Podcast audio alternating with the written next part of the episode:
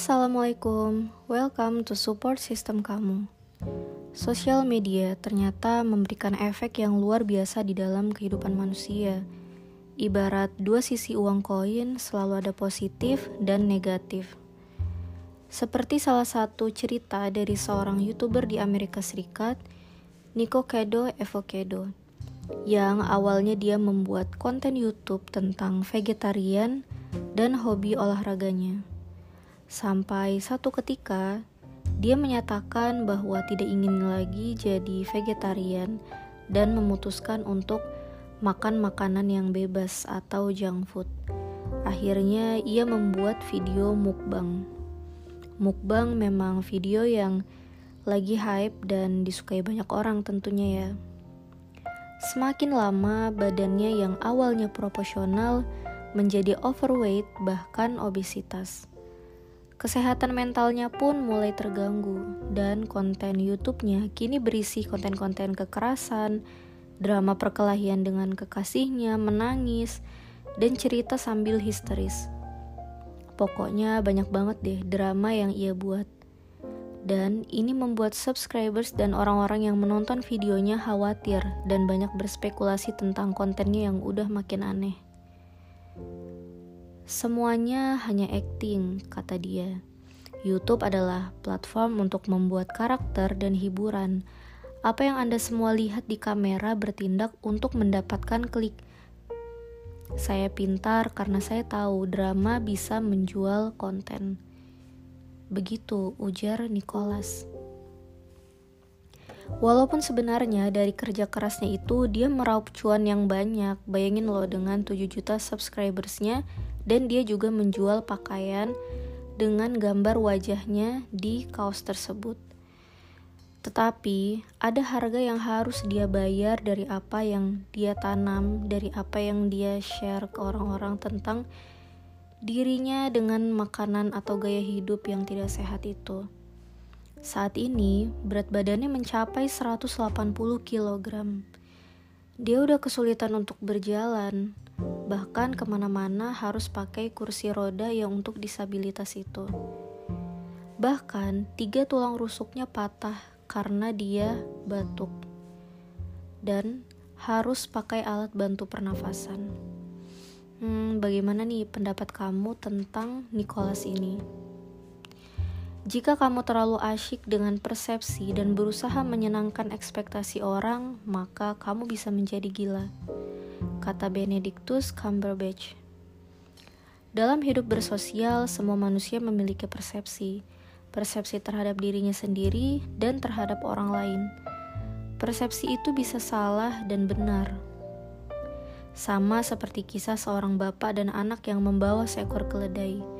Ketika mereka dalam perjalanan, orang yang melihatnya kemudian nyeletuk, dasar bodoh, kenapa ada keledai tapi nggak ditunggangin? Nah, setelah ditunggangin sama anaknya, ada lagi orang yang bilang, kok nggak kasihan sih sama ayahnya yang jalan, si anaknya malah naik keledai. Akhirnya gantianlah si ayah yang naik keledai dan si anak yang berjalan. Gak berhenti di situ, ada lagi yang nyeletuk. Sampai akhirnya mereka berdualah yang naik keledai itu. Dan ketika di jalan, ketemu lagi dengan orang yang lewat. Sampai akhirnya keledai itu diangkut sama mereka karena dikira gak kasihan sama keledainya. Serba salah ya, tapi itulah hidup. Akan selalu ada komentar dan celetukan yang gak diinginkan. Persepsi seperti inilah yang bisa menghancurkan potensi kamu jika kamu terlalu peduli dengan omongan dan pikiran orang lain terhadap kamu. Apalagi sekarang komentar pedas orang itu makin mudah didapat ketika kita sharing kehidupan, pencapaian, pekerjaan, atau karya lewat sosial media. Media sosial memang punya dua sisi, bermanfaat untuk belajar banyak hal, menunjukkan potensi atau bakat kamu, membesarkan penjualan produk atau jasa kamu, dan bersosial lintas daerah, bahkan negara. Semua fasilitas itu terlihat sangat memudahkan dan memberikan banyak keuntungan pastinya ya. Tapi ada negatif side yang harus kamu renungkan. Demi like yang tinggi, banyak content creator mempedulikan setiap hate atau like comment netizen. Demi share rating yang tinggi, sebagian orang mengabaikan kesehatan mental dan fisiknya, merubah penampilannya, menjalankan request konyol orang-orang hingga lupa dengan jati dirinya. So, apa yang harus kamu lakukan supaya persepsi orang lain tidak meruntuhkan potensi kamu atau malah membangun diri kamu menjadi lebih baik? Pertama, yakinlah pada diri kamu sendiri. Meskipun semua orang di dunia ini menaruh persepsi negatif tentang dirimu, kamulah satu-satunya orang yang berkewajiban pertama sekali yakin pada dirimu sendiri. Jangan meremehkan diri sendiri. Apa pun yang Anda lakukan, setiap orang memiliki perspektif unik yang dapat mereka bawa ke dunia. Mark Zuckerberg Sebelum kamu memutuskan menjadi penggiat sosial media, milikilah visi misi yang jelas dan arah yang tepat, sehingga kamu gak akan goyah dan gak mudah untuk mengikuti persepsi negatif atau mengambil hati dari perspektif negatif mereka tentang karyamu dan tidak mudah terpancing untuk membalas kebencian dengan kebencian juga. Cerdaslah menggunakan jari dan lisanmu. Fokus kepada tujuan. Jika tujuan kamu untuk menginfluence orang-orang membeli produkmu, mengetahui karyamu, fokuslah pada kualitas dan konsistensi. Berilah wadah yang positif di tengah pergolakan sosial media yang banyak menyukai dan memberikan berita-berita sampah. Hargai setiap keberhasilan kamu, pencapaian kamu, meskipun kecil, bahkan gak dihargai orang lain. Ketika orang mencercamu, balas dengan karya yang lebih banyak lagi dan kebaikan. Ada salah satu hukum yang dikenal di masanya, yaitu hukum Benjamin Franklin.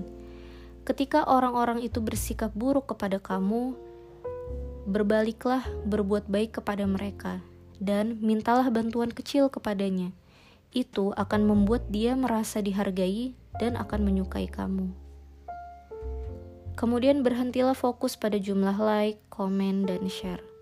Begitu banyak dari kita yang terlalu memperhatikan setiap harinya berapa yang like, komen, dan share, bahkan penurunan atau kenaikan jumlah followers, meskipun 1, 2, 3 doang. Please stop it. Fokus pada mereka yang mendengar dan melihat. Ketika sudah ada orang yang melihat, bahkan membeli produk kamu, berarti kamu sudah potensial dan semua itu layak untuk dijual.